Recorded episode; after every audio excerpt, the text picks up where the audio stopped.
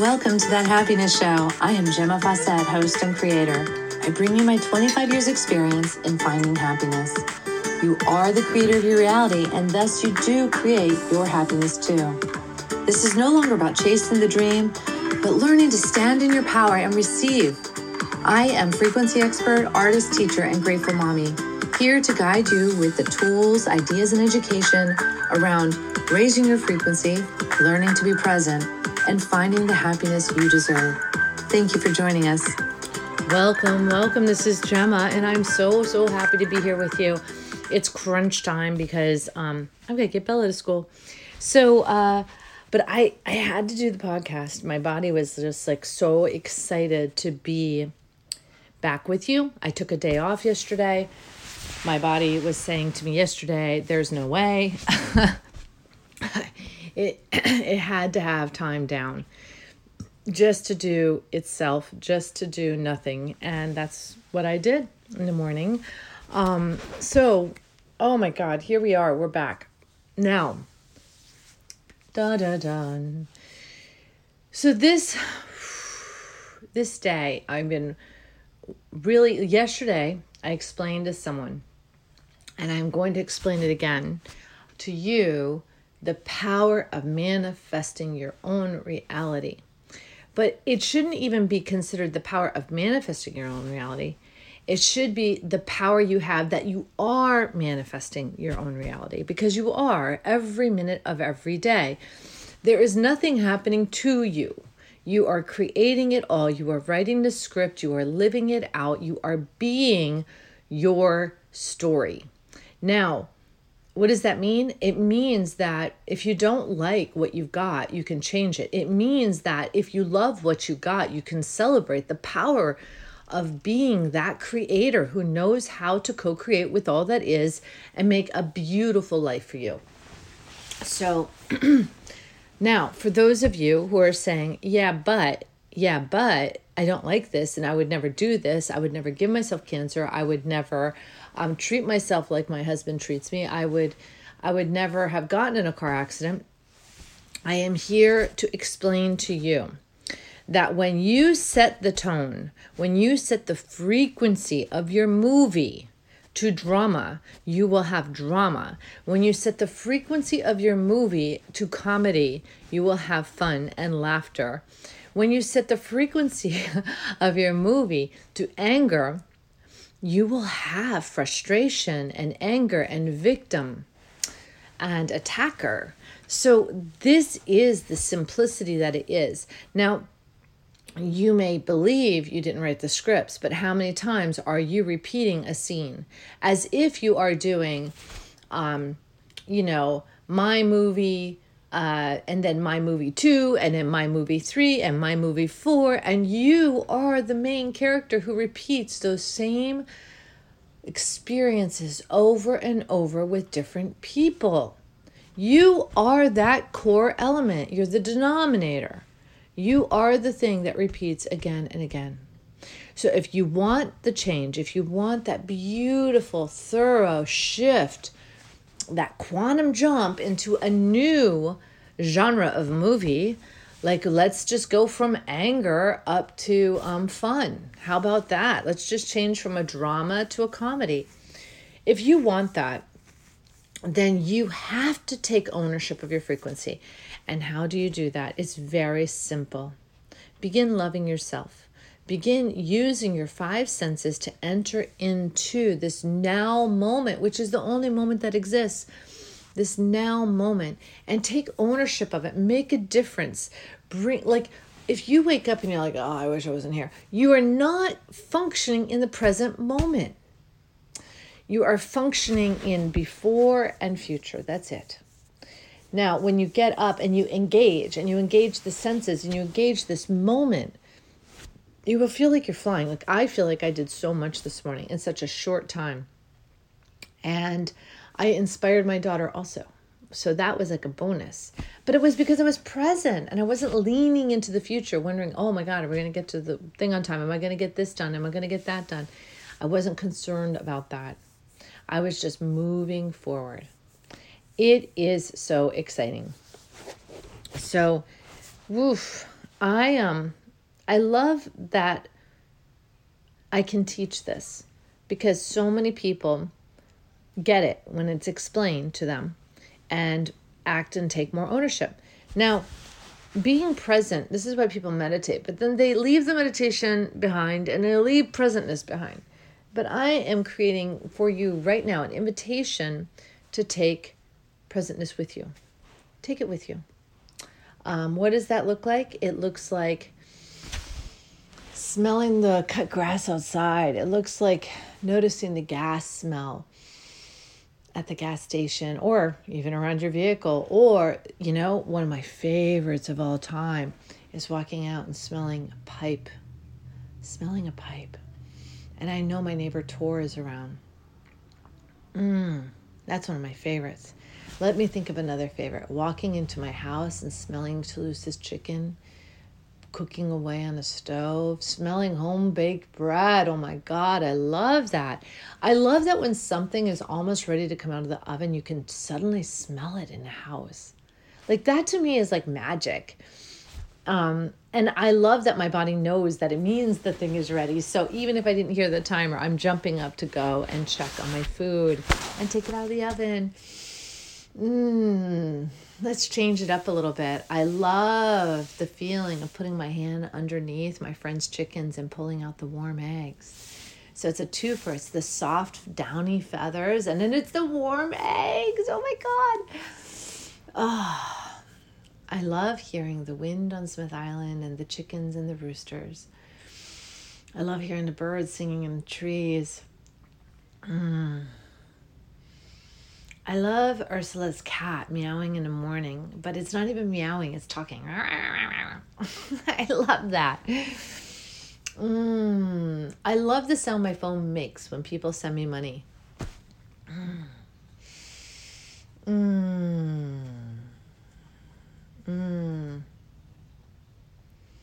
I love seeing Bella sleep. Mm. That I definitely have to be present for, because it's a very quiet thing.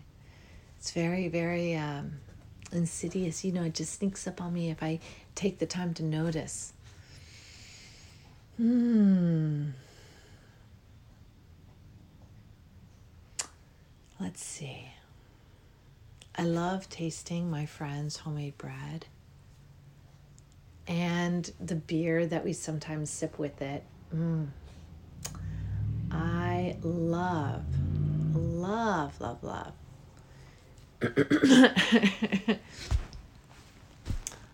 I love eating vegetables right out of the garden. Mm. I love the feeling of oil paints on my fingers. I use water-soluble oil paints and I get my fingers in it, and I love feeling that.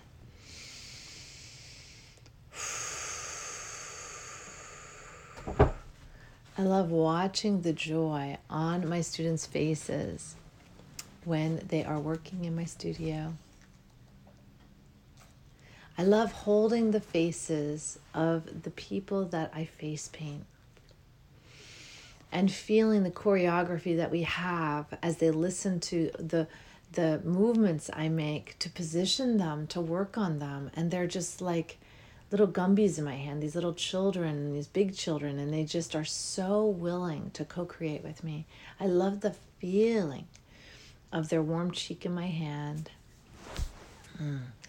I love the feeling of their hair when I pull these girls' long hair forward to see how it works with their beautiful face. Mm. I love the feeling when Toulouse slides up against me and I feel his body heat. Now, do you see? This is being present. This is in the now moment. Mm. So we, um, now I was doing that in other time, it seems, but as I did it, I was here now. I was feeling the warmth of my body now. What we speak of, we bring into this now moment. And that's how stories continue. So what is the story that you're continuing? Is that story that you're continuing the story of the accident, the story of being done wrong, the story of victimization?